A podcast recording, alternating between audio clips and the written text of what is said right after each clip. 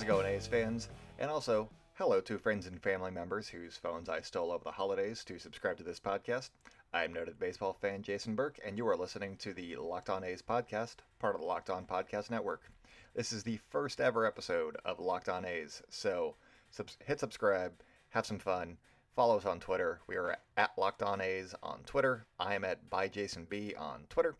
Uh, we're gonna be doing you know mailbags and stuff, so definitely reach out to us on there. Send us a DM, tag us, do whatever you want to do. We'll talk some baseball and you know uh, have some conversations. It'll be a good time. Um, I just want to go over the schedule real quick for the off season. We're gonna be doing two episodes a week, two, uh, and then once spring training hits, we're gonna be doing you know the full slate of five for your workday commutes and covering all the A's news, analysis, roster moves, all that stuff. Uh, spring training will kick into gear and we'll have an idea, you know, what's going to happen for opening day. So today, let's take a look at what that opening day roster could look like. Uh, we'll go over the subtractions first, so let's start with that, and then we'll do additions a little bit after that. Uh, Blake Treinen is obviously the biggest subtraction from the team. Uh, 2018 version of Blake Treinen would be a huge subtraction from the team, but 2019 version might be okay. Uh, he struggled last year. His walk rate went up to 5.7 per nine. His K rate went down from 11.2 to 9.1, and uh, he had close to a five ERA. So he wasn't super effective. Yeah, after being you know one of the game's best closers, oh the game's best closer in 2018, and one of the best you know relievers of all time in 2018. But uh, he was projected to get eight million dollars from MLB trade rumors through arbitration and the A's just figured that was too much to take a big gamble on, and uh, he ended up signing with the Dodgers for one year and ten million dollars, holding out for that Jim Johnson money. So uh, he's gone, and uh, you know, wish him the best. Seems like a cool dude, and uh, go kick some butt in uh, in Los Angeles. You know, facing the Giants and other teams.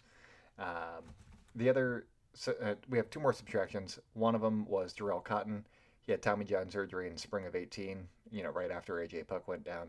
But uh, unlike Puk, he has not returned to an MLB mound. Um, and, you know, he had that big breakout in 2016 where it was like, oh, he might be really good. And then he kind of stunk in 2017. He had a 1 4 whip and a uh, over 5 ERA. Um, so it, it made sense that they DFA'd him and then later traded him to the Cubs. So he is no longer part of the uh, A's depth in the rotation but they got a bunch of guys that you know could fill in that spot. No, no biggie. Um, and then you got Jurickson and Profar. He was traded to San Diego for Austin Allen, uh, catcher Austin Allen, and Buddy Reed. He had a 218 and had a 301 on base last year, and he, he also had the yips. So, you know, you couple a, you know, he had a little bit of pop in his bat, but you know, other than that, wasn't super uh, effective for the team. So, you couple the yips with uh, crappy bat, let's go with, and uh, you ended up getting traded to San Diego. So we'll we'll see what the return you know ends up being. You know how they end up playing out for the club. Uh, Austin Allen has a decent shot at making the opening day roster as the backup catcher or you know platoon partner for Sean Murphy, who's a right-handed bat. Austin Allen is a lefty. He's going to have a little bit of competition, I think, because uh, they also, the A's in the offseason also added Jonah Heim to the 40 man roster. And while he hasn't played a ton in AAA, uh, or, you know, and none in the majors, Austin Allen and Sean Murphy aren't necessarily, you know, the savvy veteran presence behind the dish. So if it, it basically the way that I see it shaken out is if Austin Allen's bat, which is his best tool, is not showing up in spring training and Jonah Heim is, you know, keeping pace with him, as the better defensive catcher, Jonah Heim could get a shot. He might also, you know, get some seasoning in AAA before getting the actual call, um, if he gets to call it all this year. But the A's have, you know, Gold Glover at third, Gold Glover at first, uh, Gold Glove candidate at short, and we'll see about second base. But you know, they've got some gloves on the infield that you know, really solidify the defense. And then, you know, you got Ramon Laureano just shagging balls and, you know, throwing fools out in center or right, wherever you want to play them. And, uh, you know, so it looks like they're going defense heavy, and that could open the door for Jonah Heim. Also, uh, Jonah Heim has been with the club for a couple of years uh, after he came over in the Joey Wendle deal. So he might have the inside track because he's worked with some of these pitchers before, and that that could actually pay huge dividends to him making the opening day roster. But uh, I think Austin Allen is probably the safe bet for now, but he struggled uh, when he was up with San Diego last year. He hit terribly. He was not great last year. I think he hit like 215 in a handful of games. So, uh, so that's that. Uh, the other return that they got was Buddy Reed, superb outfielder from what I've read. Uh, he has plus plus speed and pretty good arm, or not pretty good. He has a plus arm, so decent, great. He has a he can throw. He can throw the balls. So uh, I, mean, he's not going to make the opening day roster. Obviously, he can't really hit, so he'd be a defensive replacement. Basically, I kind of picture uh, Jake Marisnick type, um, but without a bat in his hands. So let, let me look up Jake Marisnick's stats real quick. Oh no no he he's Jake Marisnick. Jake Marisnick apparently also can't hit. So we got Jake Marisnick, so that's fun. Obviously he can be better than Jake Marisnick given time and you know some coaching and whatnot. Uh, or he could just be Jake Marisnick or Manny Margot or any other superb outfielder who can't hit. But uh, the way that I see this shaking out potentially is, uh, you know, we got the 26 guys on the roster coming into this year. That's one more than last year. So that's probably going to go to second base, uh, you know, to start the season. But by August, let's say, that should be sorted out. And uh, that spot could be open either for another bullpen arm or maybe a defensive replacement where you put pair uh, Buddy Reed and Ramon Laureano together. And then, holy crap, that outfield defense could be fantastic. And then you could, you know, Piscotty or Canha or Grossman or whoever you want to throw, you know, in the other spot, depending on where Laureano's playing. Uh, it could be right, left, probably right. So, you know, let's let's let's say Grossman's in left. It's a pretty solid defense all the way around the diamond. So.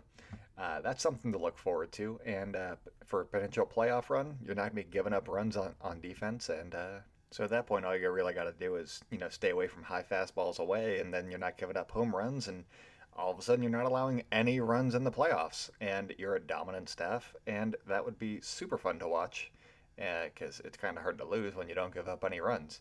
So real quick, I just want to you know pause for a second and uh, tell you a little bit more about the Locked On Podcast Network. We are a daily podcast, and uh, we cover all the teams. So you know the Bay Area has a bunch of teams if you're looking forward to a Niners playoff run, you can you know go check out Locked On Niners. You got uh, the Locked On Raiders podcast if you want to you know hear about them moving to Vegas. There's also uh, the brand new Locked On Sharks podcast. There's a stupid Locked On Giants podcast. The host is lovely, but the Giants are stupid. Um, so yeah, go check those out. You got Niners, Raiders, Sharks, stupid Giants.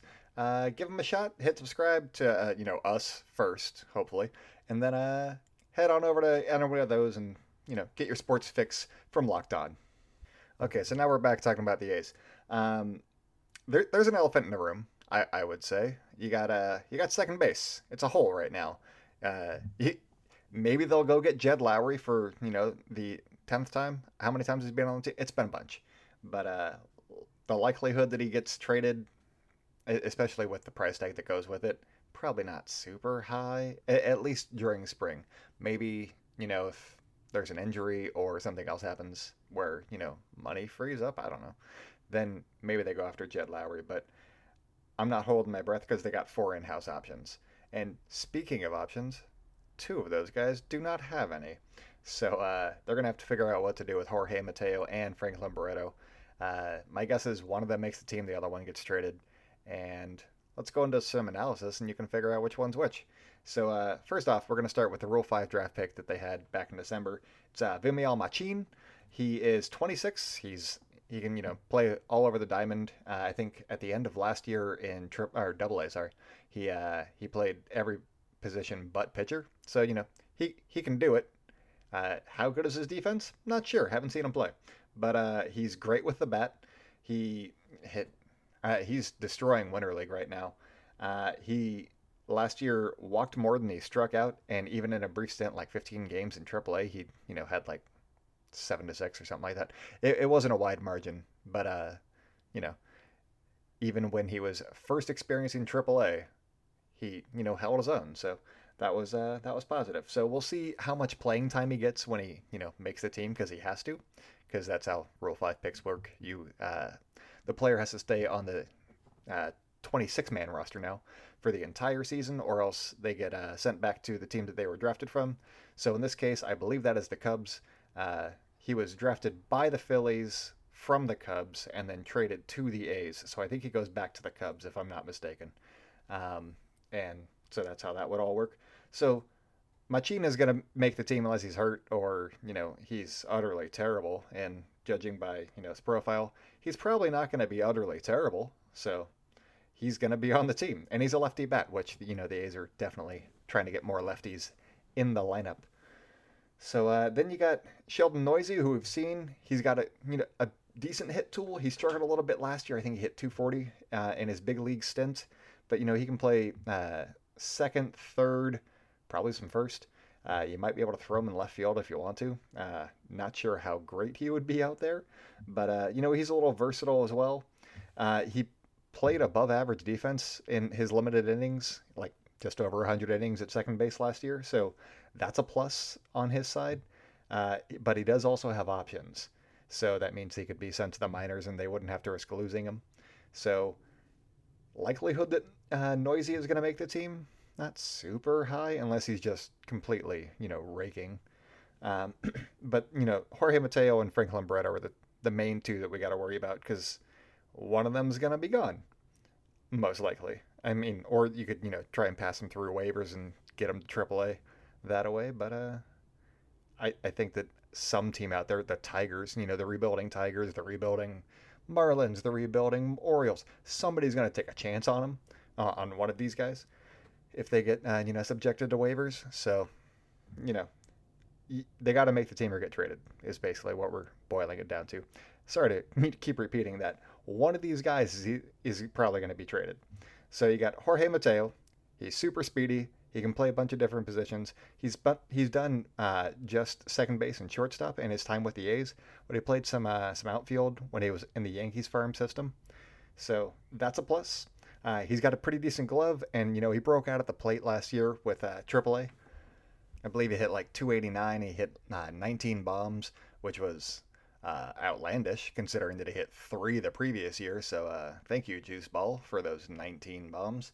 Um, whether or not you know that power is for real is we we have to wait and see because those balls were ridiculously juiced last year uh, at both the major league and AAA level level. So, um, but you know he, he has a speed game, and that's something that I would love to see the A's have, just like a speedy guy that you know. I mean, they got Laureano who's nice and speedy, but get a couple of those guys on the base paths, you know, create some havoc.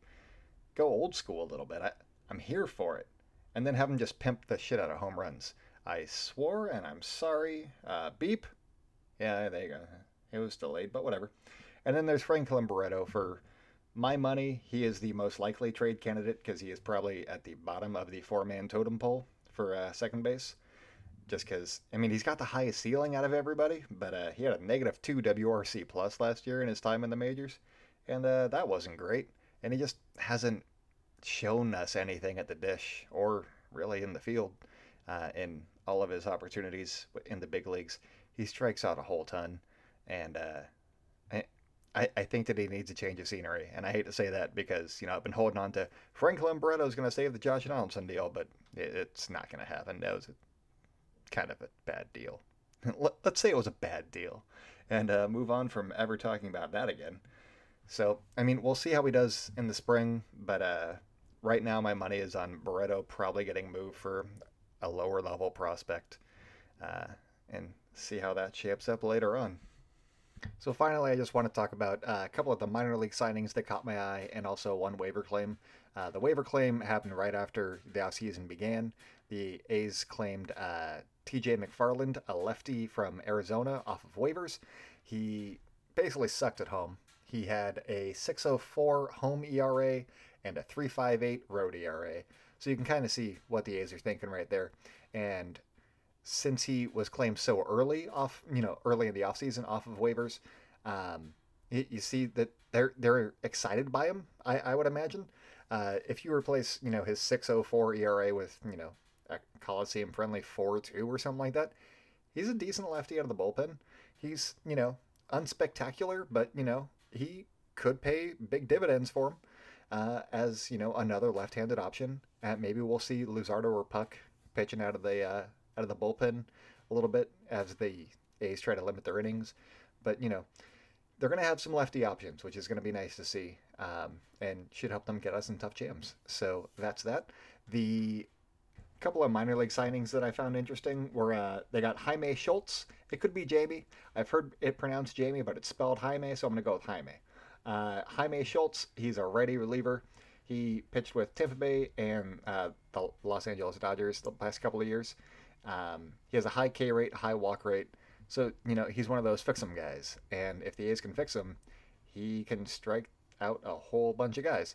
And that would be lovely. He's uh, sits in the mid 90s with his fastball, has a hard uh, slider cutter. It, they, uh, depending on which source you go to, is whether he has a slider or cutter.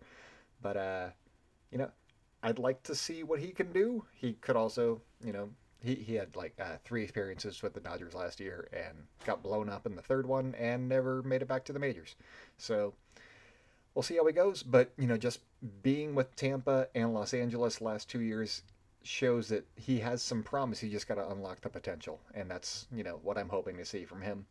Uh, the other one that in that similar vein is another righty reliever, uh, former Giants prospect Ian Gardeck. He uh, had Tommy John surgery, missed some time. He's been from, recovering from injury. Uh, what did he do last year? He he pitched 22 and two thirds innings and had a uh, 0.38 ERA with a 0.63 WHIP and a 10.65 K per nine.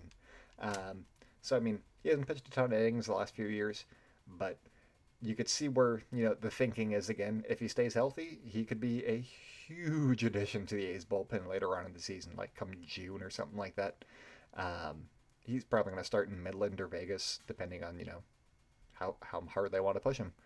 But it, pro- my my guess would be Midland for you know the first couple of weeks, uh, and if he's you know get his feet under him a little bit, and then start to challenge him a little bit. But uh, that, that's my guess. But we'll see.